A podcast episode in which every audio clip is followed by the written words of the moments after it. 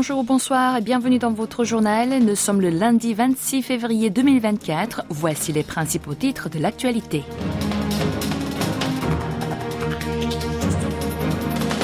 Ministre de la Réunification, l'effacement des efforts pour la réunification par le Nord pourrait troubler ses élites.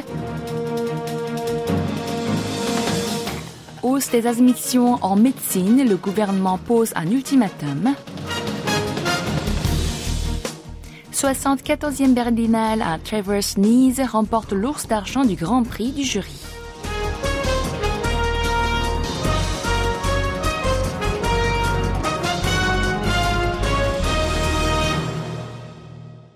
Le ministre de la Réunification Kim Jong-un a déclaré que les mesures prises par le régime nord-coréen pour effacer les exploits de ses anciens dirigeants liés à la réunification pourraient causer de la confusion idéologique chez ses élites.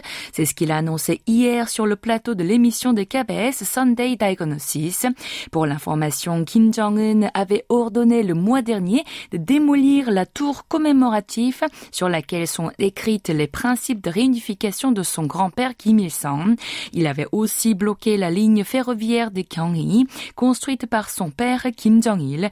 Le ministre sud-coréen a expliqué de son côté que la négation de ces structures pourrait laisser un vide idéologique au sein de la société nord-coréenne. Il prévoit que Pyongyang pourrait donc mener de nouvelles provocations contre le Sud pour apaiser les éventuels conflits internes. Kim Jong-un a que le gouvernement actuel recherchait la paix par la force.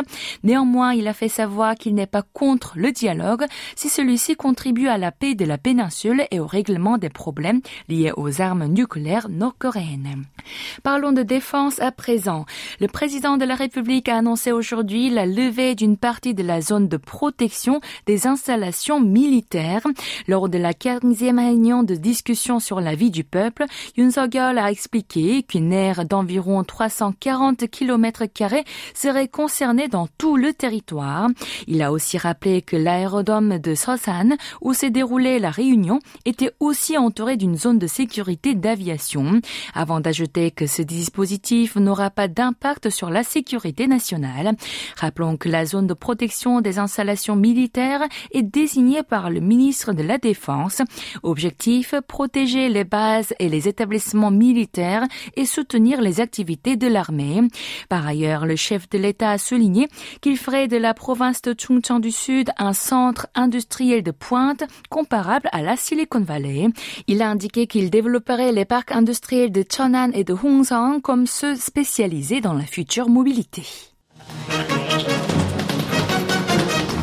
Le ministre des Affaires étrangères sud-coréen a déclaré qu'il ne ménagerait pas ses efforts pour soutenir les exportations et l'implantation des entreprises sud-coréennes aux États-Unis. Durant son séjour à New York, Cho Tae-yeol a tenu une réunion avec des sociétés sud-coréennes.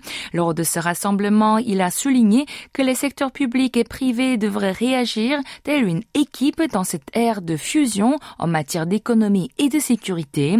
Plusieurs compagnies dont Samsung Electronics, Samsung CNT et Electronics, Korean et CG y étaient présentes.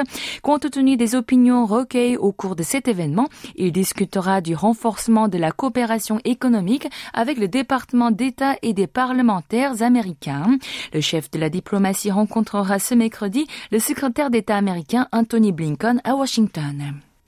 Sans transition, si les internes et résidents retournent sur leur lieu de travail d'ici le 29 février, ils ne seront pas tenus responsables de la crise qui se déroule actuellement. C'est l'ultimatum qu'a lancé aujourd'hui le ministre de l'administration publique et de la sécurité lors de la réunion du siège central de lutte en cas de catastrophe et de sécurité. Isang a ainsi appelé les médecins ayant démissionné à retourner sur leur lieu de travail dans les plus brefs délais et ce pour le bien de leurs patients. Le ministre a également annoncé des mesures d'urgence, dont l'introduction de personnel assistant aux services médicaux. L'élargissement des tâches autorisées des infirmiers sera également plus clairement défini. En effet, les infirmiers, surtout ceux qui jouent le rôle de médecins assistants, sont débordés depuis la démission en cascade des médecins résidents et internes. Le ministre a néanmoins souligné que ces mesures ne suffiraient pas à pallier les conséquences de la crise provoquée par le départ des internes et résidents en médecine. Il a rappelé que la hausse des admissions ainsi que les autres réformes médicales étaient fermement soutenues par les citoyens avant de s'engager à ne pas compter ses efforts pour réduire au minimum le désordre des services médicaux. Vous êtes à l'écoute du journal en français sur KBS World Radio. L'équipe nord-coréenne de football féminin est arrivée au Japon hier pour participer aux qualifications finales des Jeux olympiques de Paris 2024. Les Jeux sont arrivés dans l'archipel aux environs de 22 heures hier via le Qatar après avoir disputé une première rencontre contre le Japon en Arabie Saoudite le 24 février. Il s'est terminé par un nul 0-0 et ce mercredi au Stade national de Tokyo, le match retour déterminera l'équipe qui se qualifiera pour les phare final des Jeux olympiques. Selon l'agence de presse, c'est la première visite d'athlètes nord-coréens sur le sol japonais depuis cinq ans. La dernière remonte au championnat du monde de patinage artistique de l'Union internationale de patinage qui s'est tenu à Saitama en mars 2019. Le gouvernement japonais interdit généralement l'entrée des ressortissants nord-coréens en raison des sanctions imposées après les tirs de missiles par la Corée du Nord. Cependant, il a été signalé que l'entrée de l'équipe nationale nord-coréenne de a été autorisé en raison de la reconnaissance d'un cas particulier dans le domaine des échanges sportifs. Les étrangers qui travaillent en Corée du Sud pourront désormais demander gratuitement de l'aide à leur mission diplomatique à Séoul pour demander les dommages et intérêts lorsqu'ils sont victimes d'un accident de travail. Le service d'indemnisation et de protection sociale des travailleurs de Corée a annoncé aujourd'hui que les ambassades en Corée du Sud pourraient demander les préjudices par procuration pour leurs expatriés victimes de l'accident de travail.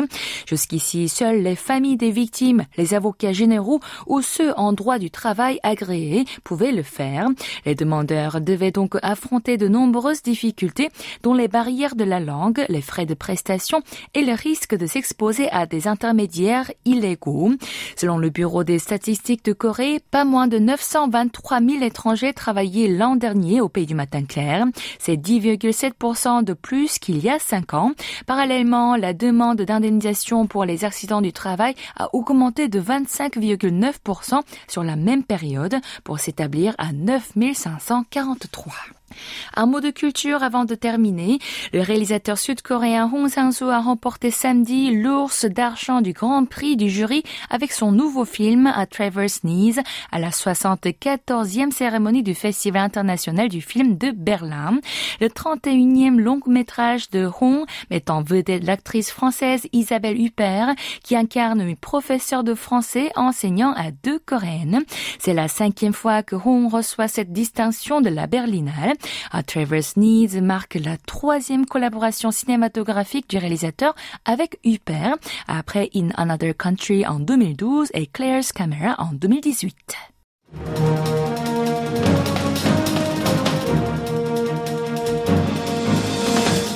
Voilà, c'est la fin de ce journal présenté par Kim Jeu. Passez un excellent début de semaine sur KBS World Radio.